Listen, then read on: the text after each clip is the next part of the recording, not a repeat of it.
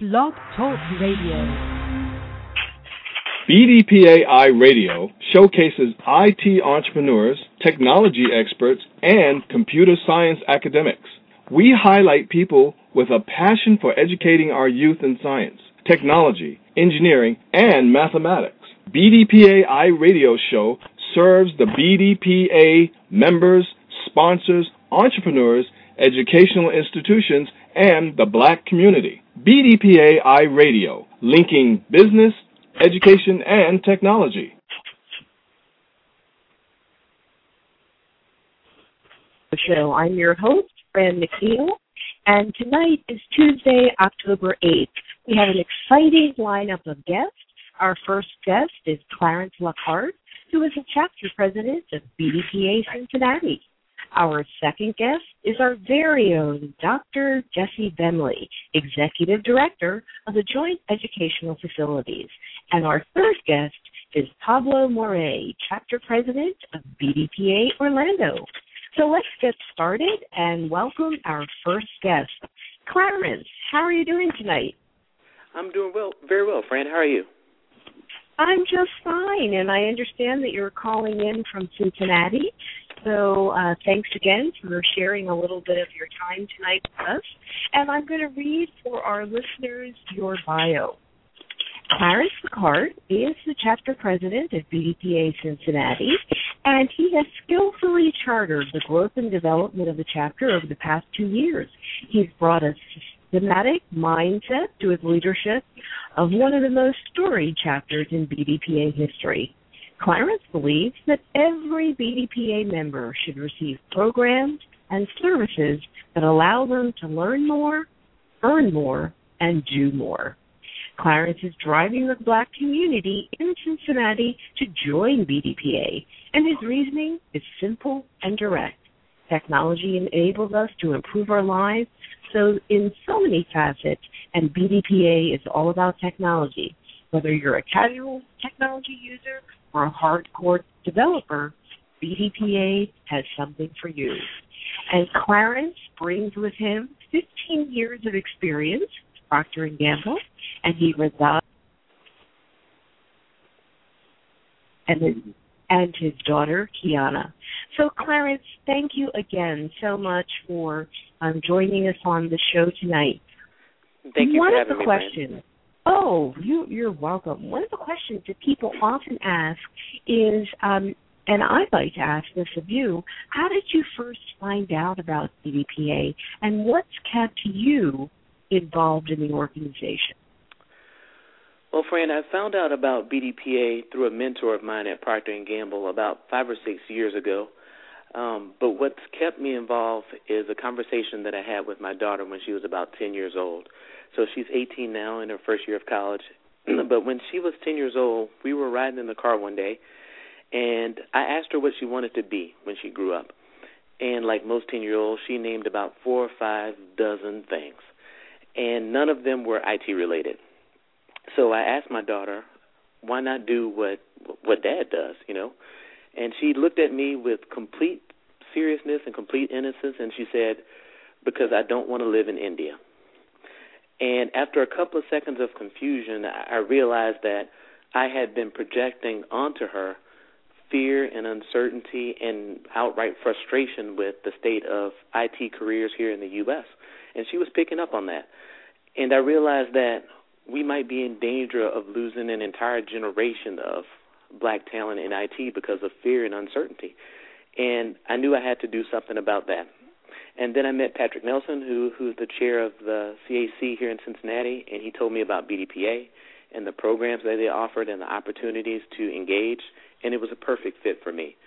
So I started with my journey with BDPA because of very selfish, very personal reason to make sure that my daughter had the same opportunities that I had. But I've continued to stay engaged because the more I reach out and I see these bright young minds and all the wonderful ideas they come up with, it just keeps me going. Well, that's a very powerful story and a wonderful link between personal and the community. And I've had an opportunity at the last national conference to meet Patrick Nelson, um, so I'm very aware of um, his motivation and um, how he leads the CAC and his contributions. So thanks for thanks for sharing that story. Mm-hmm. Now, for the past two years, you've been a president of BDPA Cincinnati.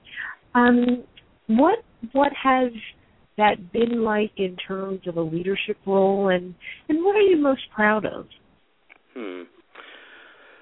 Well, I try not to have too many prideful moments, but what I'm happiest about is the state of our youth programs in the Cincinnati chapter. So, for example, this is the second year that we've been able to collaborate with Tech Corps of America to sponsor Techie Club, which exposes kids to um, technology as early as third grade. So, getting to see those kids do programming and have blogs and break down computers and put them back together, that has been great. Last year, the first year we did it, we had about 25 students. It was so successful at Taft STEM Elementary that they asked us to double the size of the program, which we did this year to 50 students. Next year, we're going to be looking to expand to other schools in the Cincinnati area, and that's been really exciting. Also, our high school computer competition team recently um, placed the highest that they've placed in a while, placing fifth at nationals, so they're really excited about that. But on top of that, one of the things we've been doing with our CAC here in Cincinnati is using them to create intern paid internship opportunities for our high school students.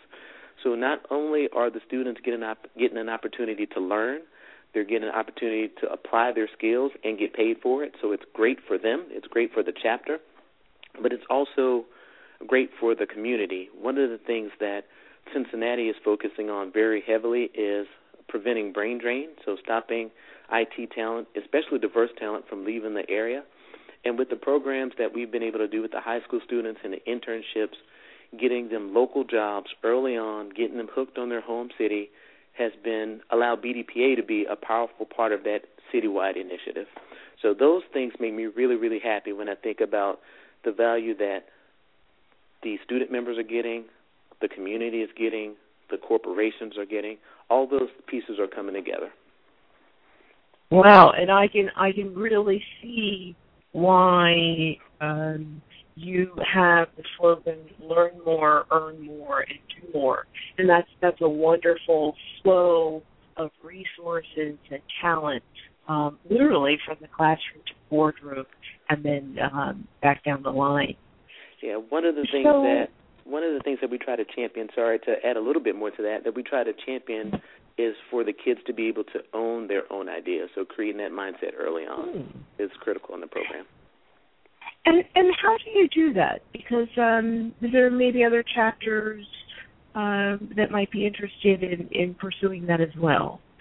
We have an entrepreneurship uh, special special interest group um, that really spearheads how to take your idea from concept to money in your pocket.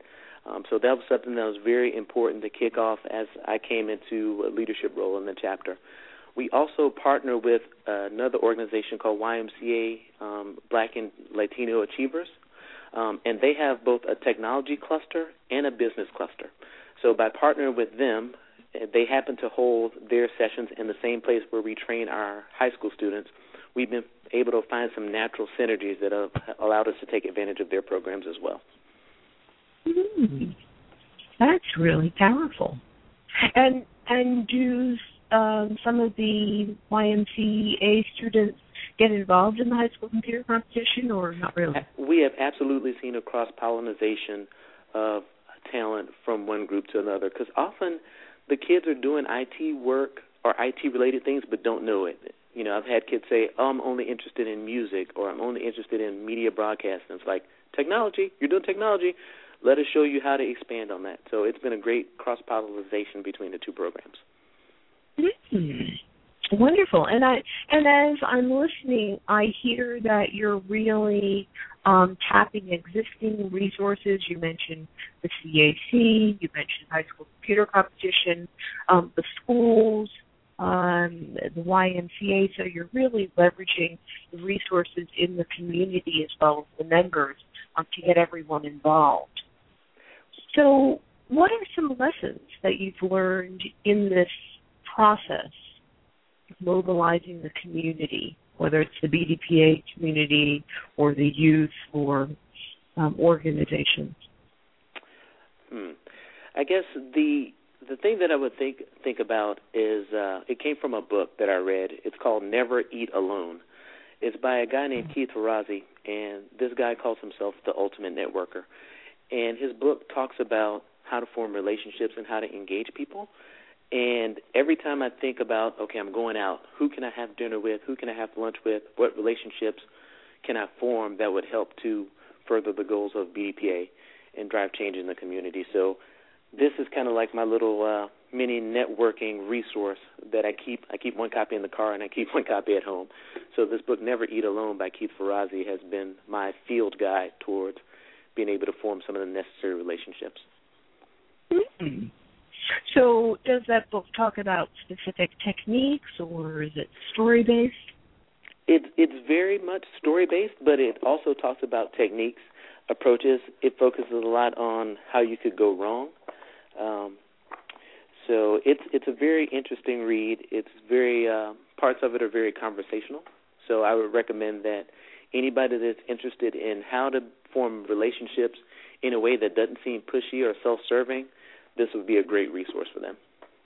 Mm, terrific, terrific. Um, I I think uh, I could actually go back to some of the interviews and pull out the best of uh, BDP BDPA Radio um, book reviews because uh, so I'll have to add this one because I don't think I've heard anyone else um, mention it. Never eat alone. It's wonderful. Mm-hmm. Now, as I was reading your bio earlier, um, the last part talked about the fact that technology enables us to improve our lives in so many different facets and BDPA is all about technology. Um, what are some of the trends and resources that you're seeing in your work professionally or in your volunteer role as a chapter president that you think um, listeners may want to think about and incorporate in what they do? Hmm. Believe it or not, Franne, I'm not really a hardcore techie, so I do technology at mm-hmm. work, but when I'm at home, I probably use more pencil and paper than anybody else in the digital age. So there aren't a whole lot of technology trends that I follow, but one that I'm particularly interested in is the evolution of society towards internet enabled everything. So you can get internet on your phone, you can get internet on your TV, your thermostat, your refrigerator, um, and which is all cool but I'm interested in that as part of a larger trend in um, IT enabled smart energy consumption. So right now, Germany leads the world in uh, modernization of their energy grid using IT tools, and the U.S. was poised to make major leaps in that space until you know we learned about fracking. Now we have these vast stores of natural gas, and so without the energy crisis being at the forefront of people's minds, we've kind of stepped away from that technology boom that w- that was coming. So I think there's a lot of fertile ground for technology professionals to be able to invest in this area, to do groundbreaking work, um, to help to help us catch up to the rest of the world in how we use IT to um, manage our energy consumption down to the personal home level, down to the appliance level. So I think for those smart minds out there, this is a field where there's ample financial opportunity as well as um, environmental impact opportunity and social policy opportunity as well. Mm, wow, what a nice! Uh, I'm just taking some notes here. What a nice wrap up. So you're identifying an area that um, IT professionals can focus on. That's, that's very powerful. Clarence, as we wrap up your interview, I'd love for you to just take a moment and think about a final thought that you'd like to leave the BDPA iRadio listeners with as they wind down their day and prepare for the rest of the week. Okay. So, first, thanks for the opportunity to be here. For those folks out there who are already engaging as volunteers, thank you so much for being part of this important work. For the folks out there who are sponsors, thank you so much for financially and otherwise supporting um, people out there doing great things every day, trying to develop a pipeline of talent. Um, for those professionals out there who are looking for a couple of tips to take that next step, um, I'd leave you with two things, um, both around excellence. So, my philosophy around freedom through excellence.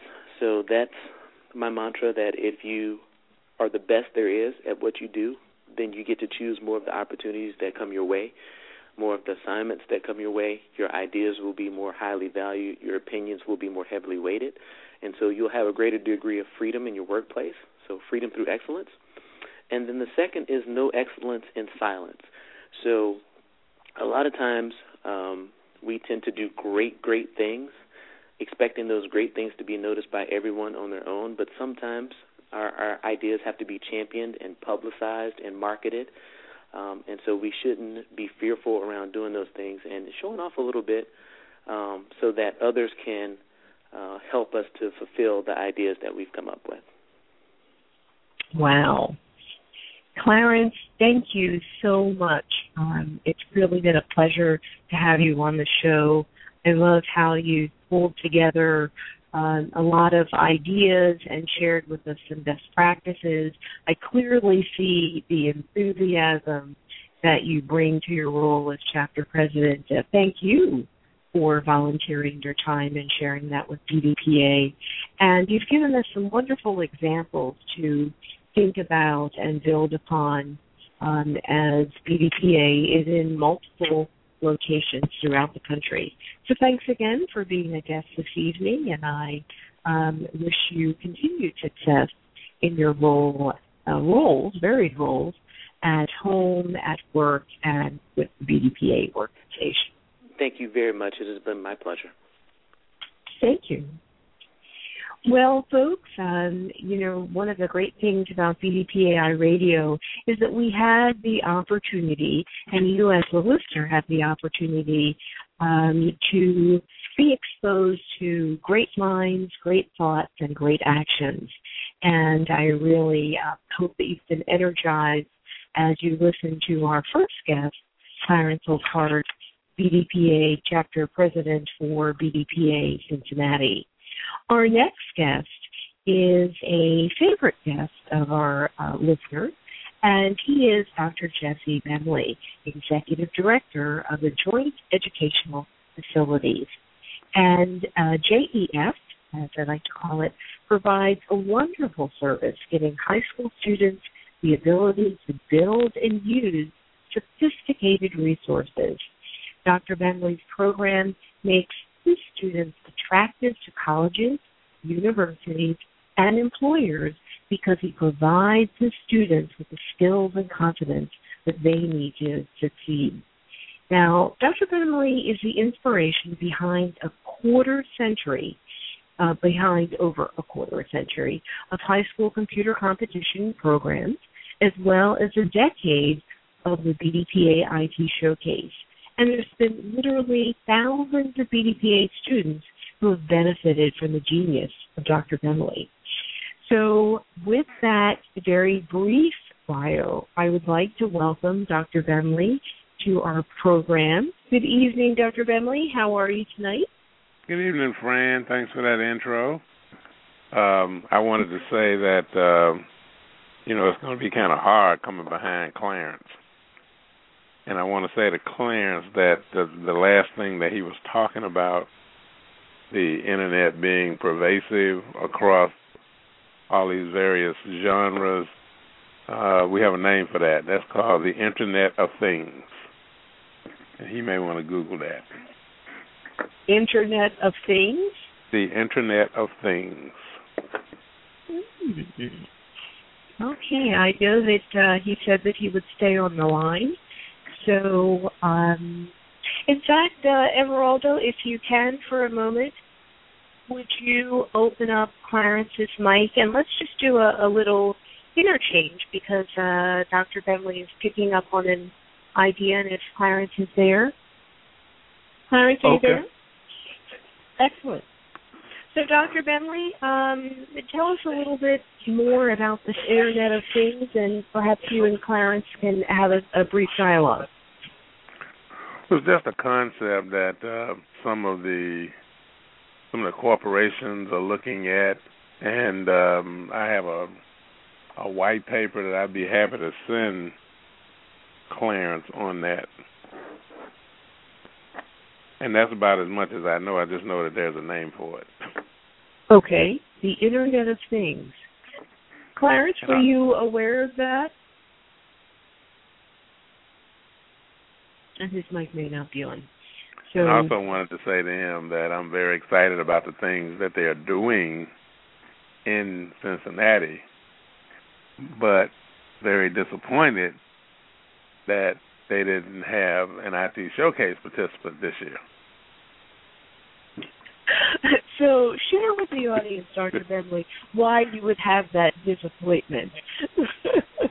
why, I would have that why disappointment. are you so passionate?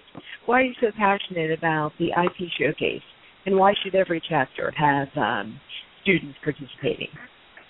Because you guys uh, talked me into doing it, and so over the last decade, I've been doing the IT showcase, and so I have to put my my my prestige behind that.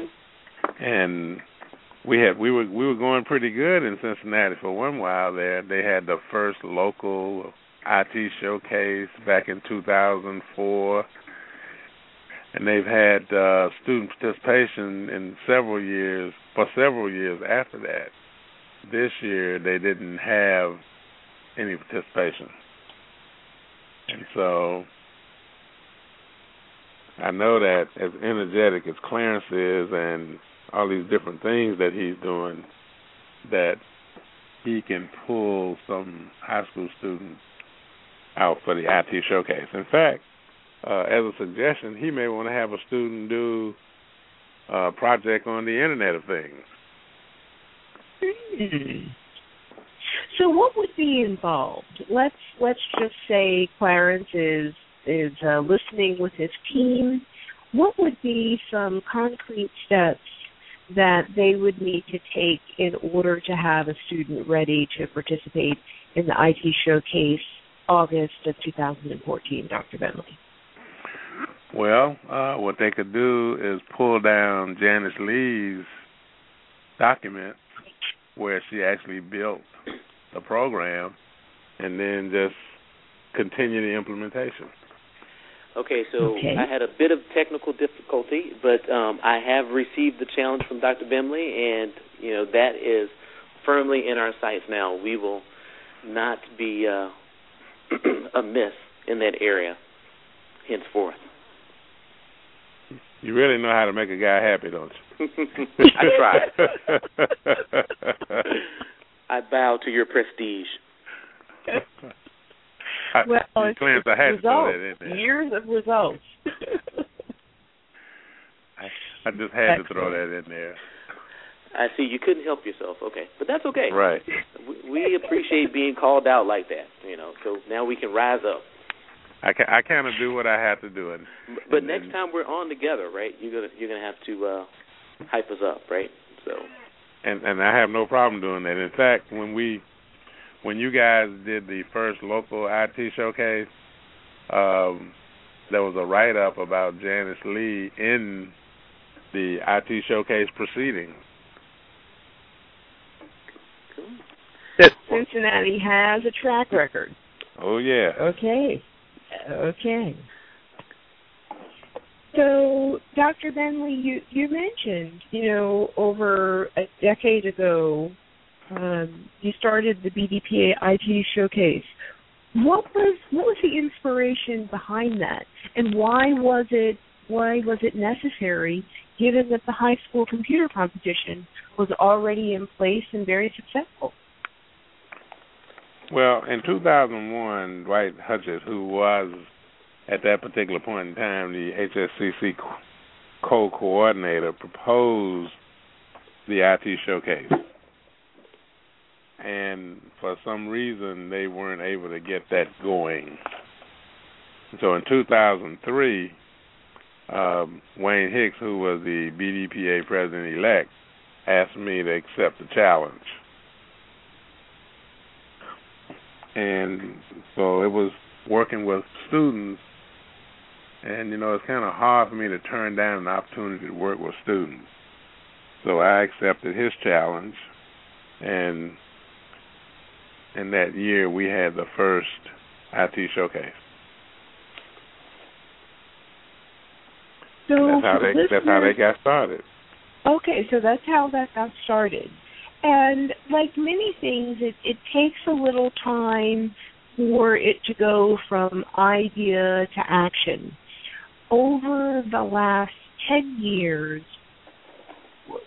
what what really, when you think about it, what really makes the IT showcase special?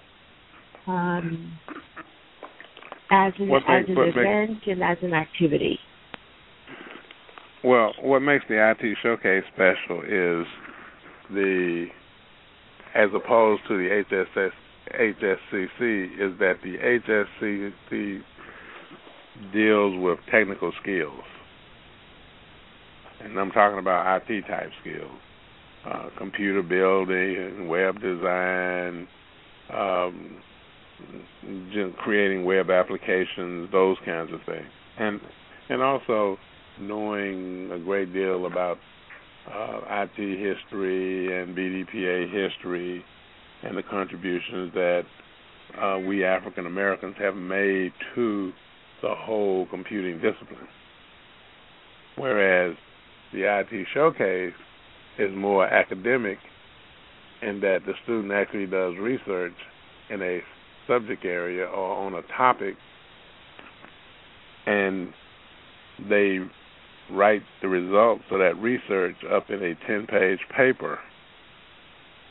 And then they do a 15 minute PowerPoint presentation based on the paper and a 3 by 4 foot poster which graphically depicts what's in the paper. And they actually get judged on each of those things. We have a poster presentation, we have a PowerPoint presentation, which is what people see and the judges also take a look at their paper, which is printed in the proceedings of the IT showcase. The IT showcase is the only part of the BDPA National Technology Conference that has a true proceedings. So it is comparable to the proceedings that professionals at the graduate level that you have in ACM Mhm. conferences, IEEE Computer Society conferences, etc. mm-hmm. And those are the two largest professional organiz- largest organizations for computing professionals in the country. And I think the IEEE Computer Society is the largest one in the world. Mm-hmm. So, from a student's standpoint, there are a number of advantages, and now that you've got 10 years of results, what are maybe the top three reasons that a student says, wow, that was a great opportunity for me? Okay, number one, if the student is in the IT showcase, the student is published. That means, and also the student has made a poster presentation. So the student has the opportunity then to put two additional sections on their resume one publications section and one presentation section. In the publication section, a, a paper will be published in a proceeding, and that paper will be published at one time because of the copyright uh, proceeding. That presentation could be made multiple times in multiple venues, and so each time that presentation is made, that could be added to the list of presentations on the student's resume. Now, given a student's resume, if we have two students who have the same skills and qualifications, etc. But one is published and one is not. An employer w- would select the published one over the one who wasn't published because of the effort that it takes in order to actually do the research, to write the paper, and the effort to get it published. That's a real big deal. Mm-hmm. So those are three distinct advantages. Being published, having the opportunity to make presentations, and then it really makes their resume uh, much more competitive. And over the years, students have received scholarships uh, that that's made them more attractive for college admissions. They've received scholarships. They've received opportunities um, that they wouldn't otherwise have gotten. And internships. And internships, right? right. Now consider So- this. Consider this. Mhm. Uh, at this particular point in time in Minneapolis, the Informs Conference is going on, and that is the national conference for operation research, and management science, and analytics professionals. And one of our students, Jessie Bemley, my daughter, presented a poster at the Informs Conference. Well, she'll be able to put that on her resume. Now, this is on the PhD level. The very thing that she just did, the high school students in the IT showcase are doing. Mm-hmm.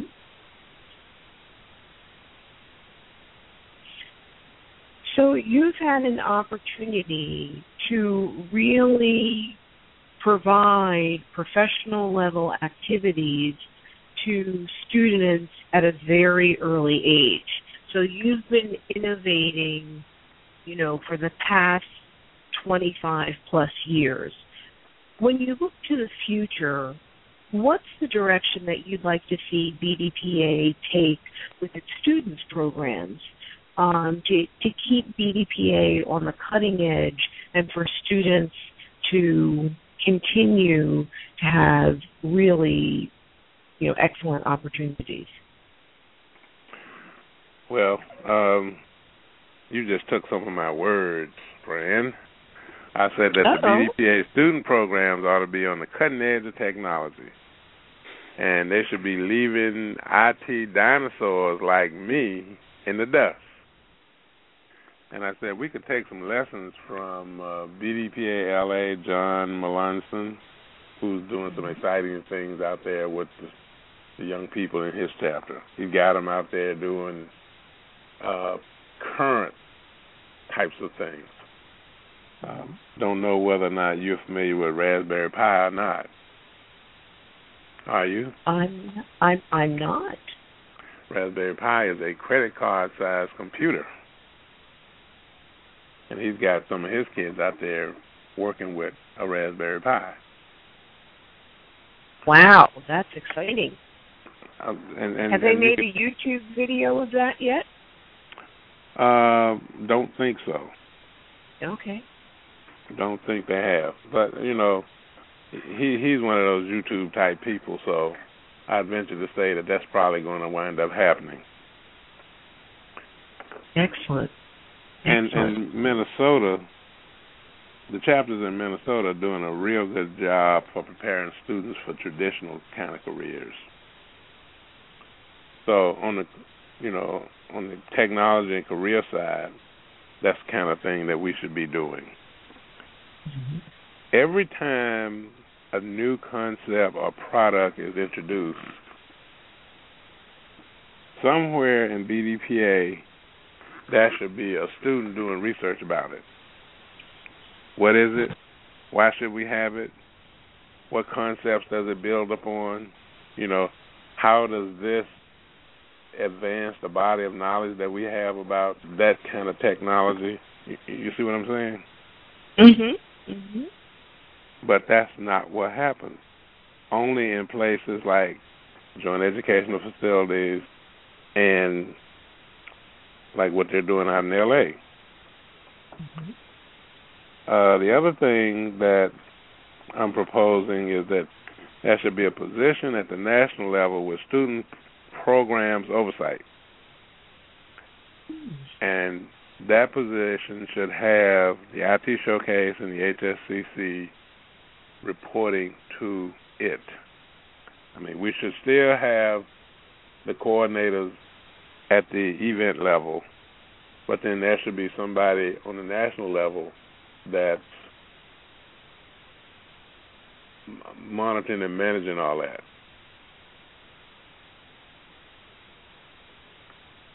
From a, a quality standpoint, a development standpoint, a research standpoint, just give me all, a little more of, clarification. All of, all, all of the above. Mm-hmm. All of the above.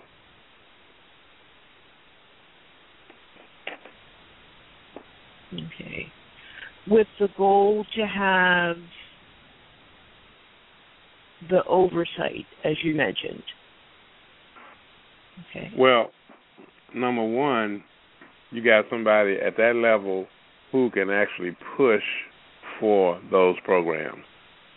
Mm-hmm. Right now, we have some coordinators, and those coordinators um, are at the mercy of the executive committee. And there's nobody on the national level that can actually, you know, bring the hammer down for the programs.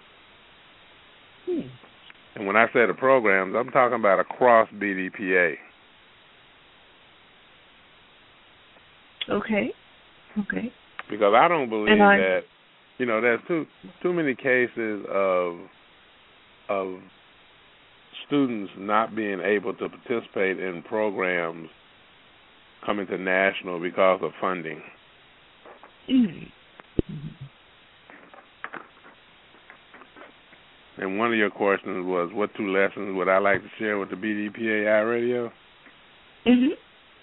First one was that BDPA should fully fund the IT showcase because the chapters are not doing so.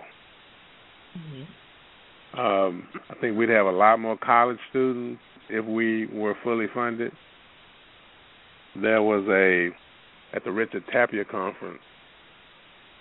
There was a ton of students making presentations there, mm-hmm. and our leadership saw that, and their comment was, "We how can we get something like this at our conference?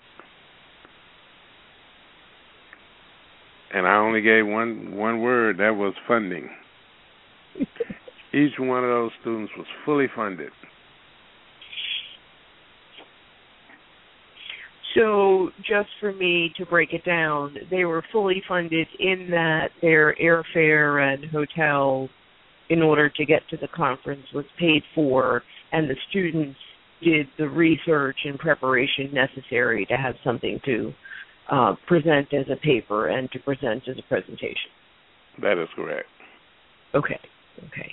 And I I do know uh, because I see the emails and postings on Facebook that there is currently a $100 a day challenge um, on Facebook that uh, Wayne Hicks um, the BDPA uh, Education and Technology Foundation executive director is running so that there are more funds to send more students to the national conference.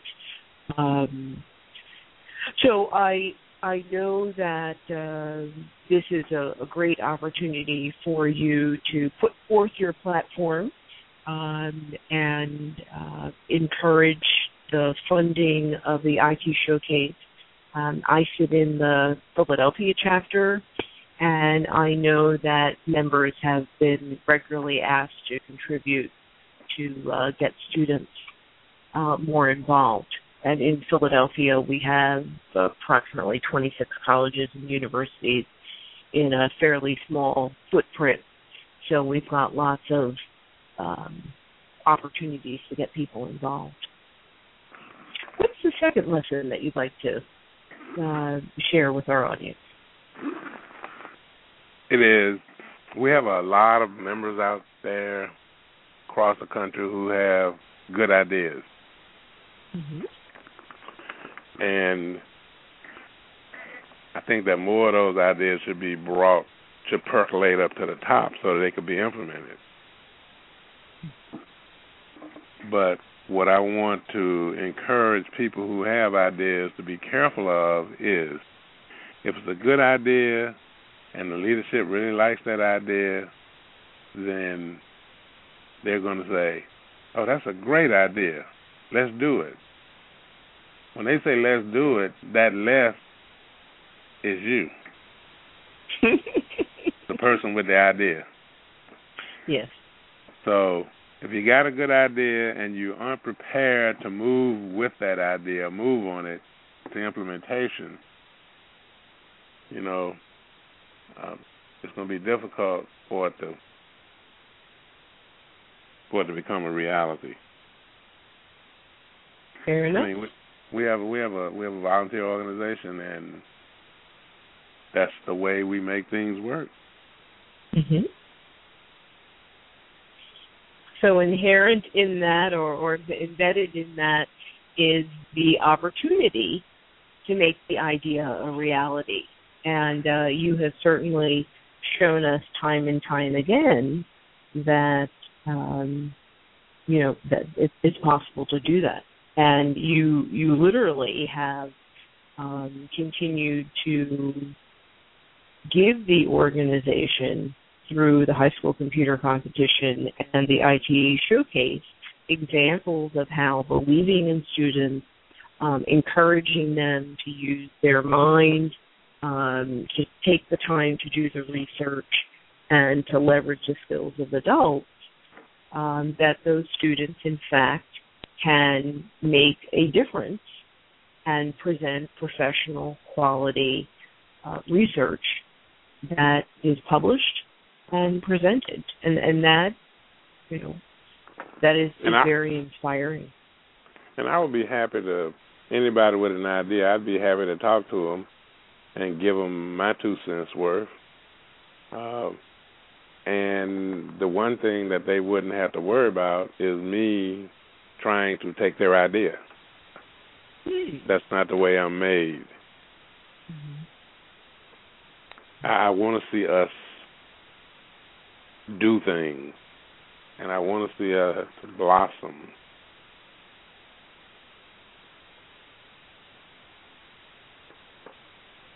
Dr. Bemley, your your statements and what you shared over the past 15 or so minutes is exactly the reason that we're on the air. It's an opportunity for our listeners, our members, our sponsors, our leadership to hear from the voices of BDPA. And as we as we wrap up, I'd, I'd like for you to leave us with a final thought. You've shared many things, um, and what's a what's a final thought that we might want to focus on from your perspective? Well, you know, time moves on; it doesn't wait for us and we get older and older. And what I'm looking for is an understudy to work with me so that when the time comes for me to step down, there will be continuity in leadership. So if there are any interested people out there, they should contact me. Hmm. Okay. And does someone need to have uh, a PhD or a MBA or be a CIO um, in order to step up in that understudy role? It has to be somebody who is really interested and committed. Okay. And I will put, you know, myself behind them and I don't want people to think that I'm getting ready to conk out or anything, but you know, you you really need to think about those kinds of things. Uh, trying to train the person that's going to succeed you, so that you have some some continuity, but you also w- want to bring new ideas and perspectives in also. Mhm. Mhm. Because you know I don't have a monopoly on ideas. In fact, I'm one of those people who probably don't have a whole lot of new ideas in the first place. But I can take what's already there and I'll make it work. Mhm. Excellent.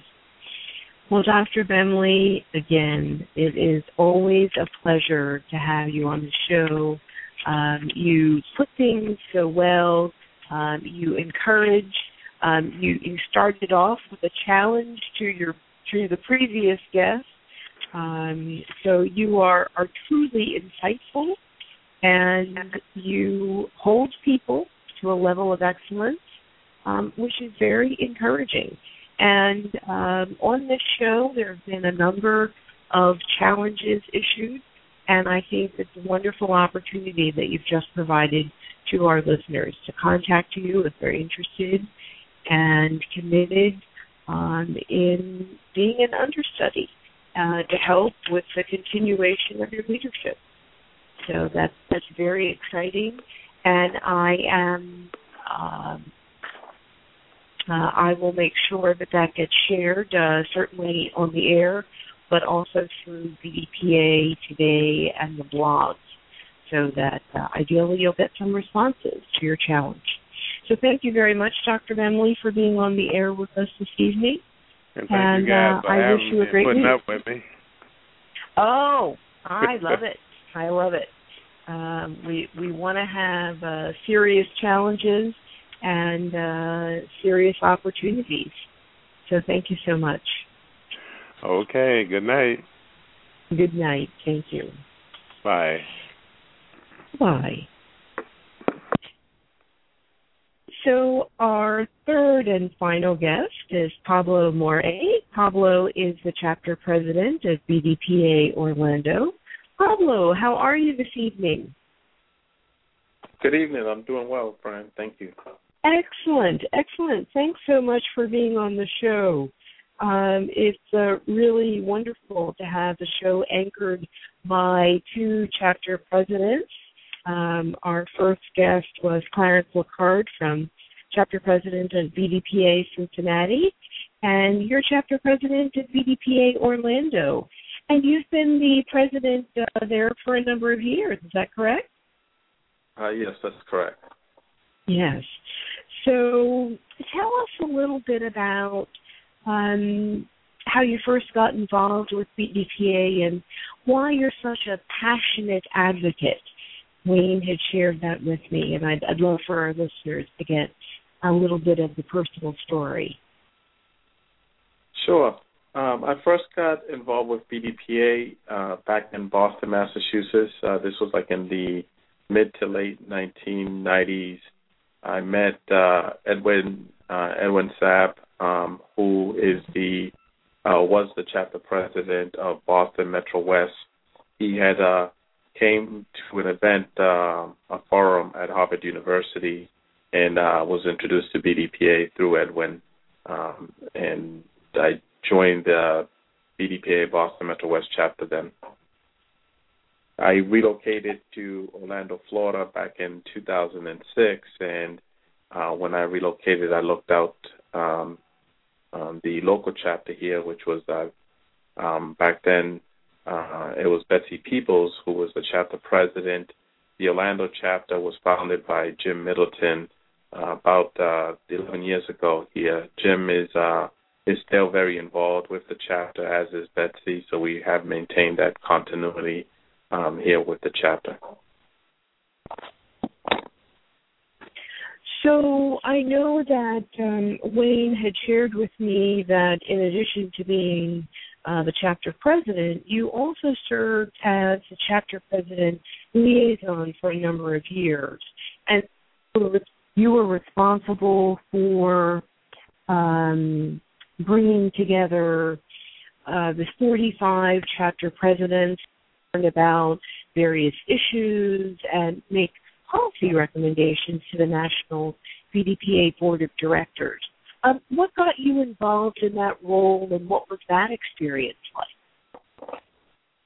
Um, yeah, that was a great experience. Uh, I came in, I got involved in that. Uh, so actually, uh, some years ago, um, it's actually about five years ago. Um, the current structure of BDPA is now has changed since then, but uh, before then, we each chapter president would have to attend a quarterly board meeting, and one of the um, uh, one of the ways chapter presidents who could not those who could not attend or or um, could not attend um, there was the president liaison, which was kind of a role that the national president would appoint, um, and I was appointed. Um, but, uh, actually, the excuse me, the vice president would appoint, um, and I was appointed to that position. It was a, a position I very much uh, uh, was appreciative of, since it was an opportunity to help my other fellow chapter presidents, and through that. Uh, the thing that one was able to do is communicate the issues, concerns, opportunities, and also provide training to fellow chapter presidents as well as resources to, to the presidents and, the, and their chapters. So uh, we did that in the quarterly board meetings. Uh, chapter presidents who attended would we would have training. We also uh, we also provided live meeting webinars, so those that could not attend can still participate. So there was a lot of um, training and um, restructuring that took place um, about uh, during that time. This was five years ago, and that's where the whole uh, kind of launch pad of where we are now, where there was the restructuring, where basically we're much more efficient, more lean, able to operate much more quickly and get things done much better and you see that through the last two uh, uh, administrations of the last two national presidents. Uh, Monique Berry, who did a phenomenal, fantastic job in uh, this uh, uh, most recent national conference, um, followed by her predecessor, Yvette, who also did a, a, fantastic job as well. So I think you're seeing what you're seeing in in leadership in national BDPA is really exceptional.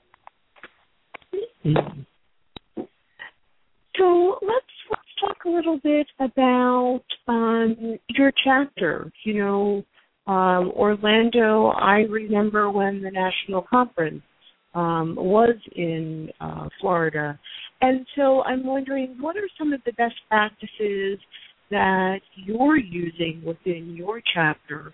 Um, Clarence opened up the show sharing some of the things that they were doing in Cincinnati, and so I'd I'd love to get the uh, southeastern uh, United States perspective. Sure. Um, so in the in the southeast, uh, we uh, we have um, our uh, uh, VP is uh, Regina, excuse me, Teresa Williams and Felicia from Atlanta. Both of them our kind of our leadership in the region and here, you know, and very, and I, I want to uh, say uh, thank you to Teresa and Felicia, uh, regional representatives. Here in Orlando, uh, what we're doing is trying is leveraging our uh, our strengths and the strengths, and and by this I mean industry strengths. So the uh, the area of focus for the remainder of this year and throughout 2014 is in healthcare and biotechnology we have a fantastic opportunity in that within Orlando there is a uh, healthcare biotech hub called Lake Nona Medical City. So the program in which we are doing is focused on that since it's uh, with a uh, a, a um, focus on developing a pipeline both from a uh, youth, uh, elementary, middle school, high school, college, professional, and small businesses to make them aware of the types of opportunities that exist in this healthcare biotech hub that is really flourishing. We are just in the third year of this, Um, later this year, early next year, the VA Medical Center is going to go live, and this will be the largest in the country. We already have the UCF Medical Schools, uh, uh, the Burnham's uh, uh, Research Institute, Nemours Children's Hospital, uh, uh, U, uh, University of Florida Health Alliance um, School there.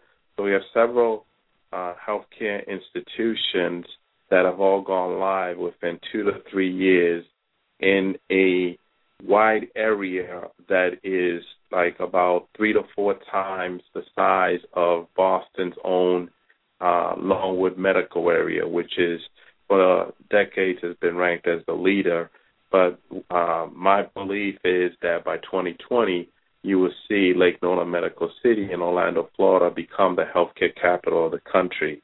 So we're providing programs where no other tech user group is doing so. Wow. So, um, eh, tell me a little bit more. I mean, I, I I understand where it's going.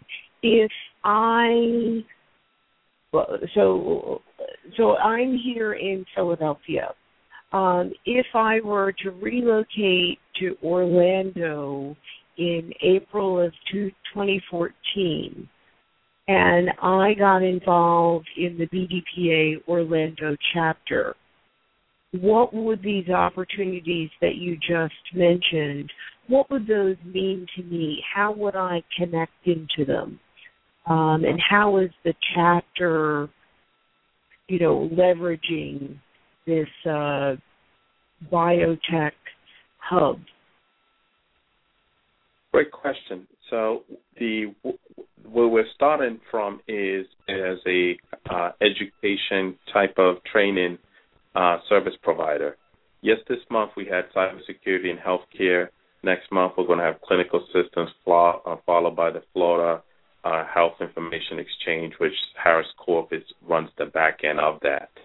So what we're doing is bringing in the leaders. I work at Adventist Health Systems, which owns Florida Hospital, which is the number one uh, ranked hospital by U.S. News um, here in the whole state of Florida, and it's the largest one in the whole state altogether. So leveraging both the resources that I have available to me, coupled with the different types of uh, uh, vendors, service providers, we're bringing in forth, we're bringing these types of resources to the programming meeting so that people are able to connect, have access, learn about the learn about the systems, the the industry itself, and as well as provide a means for training. So for for those who are members, they will have an opportunity to get training also to be able to connect and get uh, uh, uh, get connect through networking with some of the resources, um, and for college students and youth, an opportunity for internships and college credit hours. Uh, Florida Hospital, Adventist Health Systems with Florida Hospital, come January is going to kick off an initiative where there'll be internships. So students who are looking to get into the healthcare field will be able to come in and get some, uh, get some internship hours, college credit hours, uh, they will get exposure to the types of technologies which we are implementing, such as Oracle, PeopleSoft, as well as learn about clinical systems, Cerner, uh, NextGen, and a host of others. So learning about the industry, learning about the technology, being exposed to all of that um, at all different levels. So whether someone who has never had any type, who's new to healthcare, such as myself, I'm coming from a financial services background, but I'm starting here in the healthcare industry early this year and made the switch. So it doesn't really matter with much your background. It's just really are you hungry and want to learn because it's really a tremendous opportunity. So we're trying to bring forth the the resources and also provide the training and the means by which someone can plug in and take advantage of these opportunities. That's exciting. that is really, really exciting. Um, what now, I don't know. Um, one of the questions that I often ask is um, around lessons learned or best practices. I, I think I'd still like to ask that because not every chapter is positioned um, geographically that there's an industry that is just ready to, you know, take off. and so they don't necessarily have these opportunities to present to their members. Um, so, given that you've had these opportunities and that you personally have switched um, industries, as you mentioned, from financial services, um, what are what are some lessons learned um, as a, a, chapter president, as a former chapter president liaison, that might be relevant for our listeners?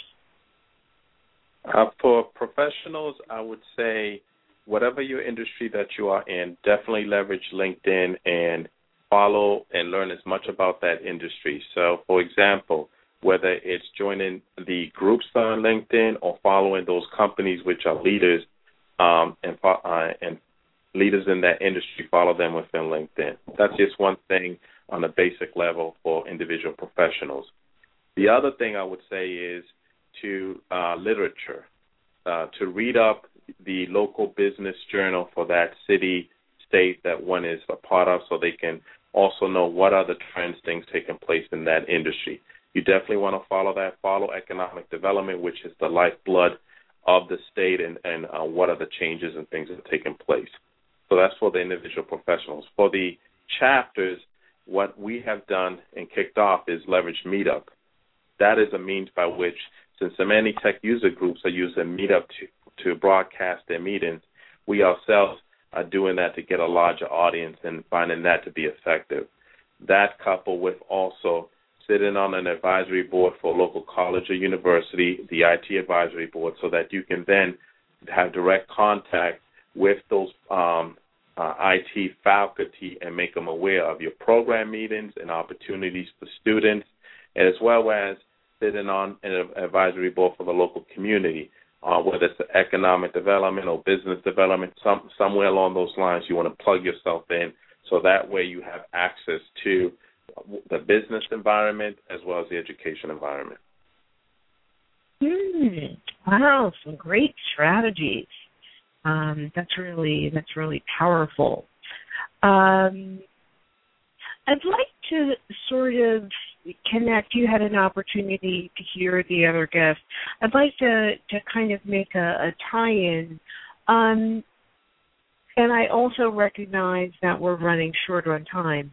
So I'm I'm going to ask you the the final question, which is, in the remaining minute, what's a final thought that you'd like to leave our listeners with, uh, Pablo? Because you've you again, your chapter is uniquely positioned um, to set the the groundwork for members to gain skills, um, for people to literally change how technology um, can be used in industry that's that's taking off. So, the remaining minute, what what are your final thoughts? Um, my thought, well, thank you, Franne, for the opportunity to be a part of uh, this radio show, and I definitely enjoyed the opportunity to listen to the uh, previous two guests, uh, Clarence and Dr. Bemley. Uh, so very appreciative of that. Uh, my final thoughts is yes that uh, for folks to really take charge of their opportunities that are before them, I think it's a wonderful time right now, given the the uh, what is taking place in our industry in, in technology. We're seeing rapid changes, and we have to take what take into account that everything is going to is going to change dramatically between now and 2020. So to really uh, factor in how one how one is going to develop and be uh, uh, an entrepreneur. I think the the Bible, the career Bible, right now is the startup of you, and I think that is something that uh, in that we all as professionals um, need to look to see what where we're going to be between now and 2020 uh, and to take grasp of the changes within technology, the tools, the capabilities, um, and, and, and to pace ourselves for that.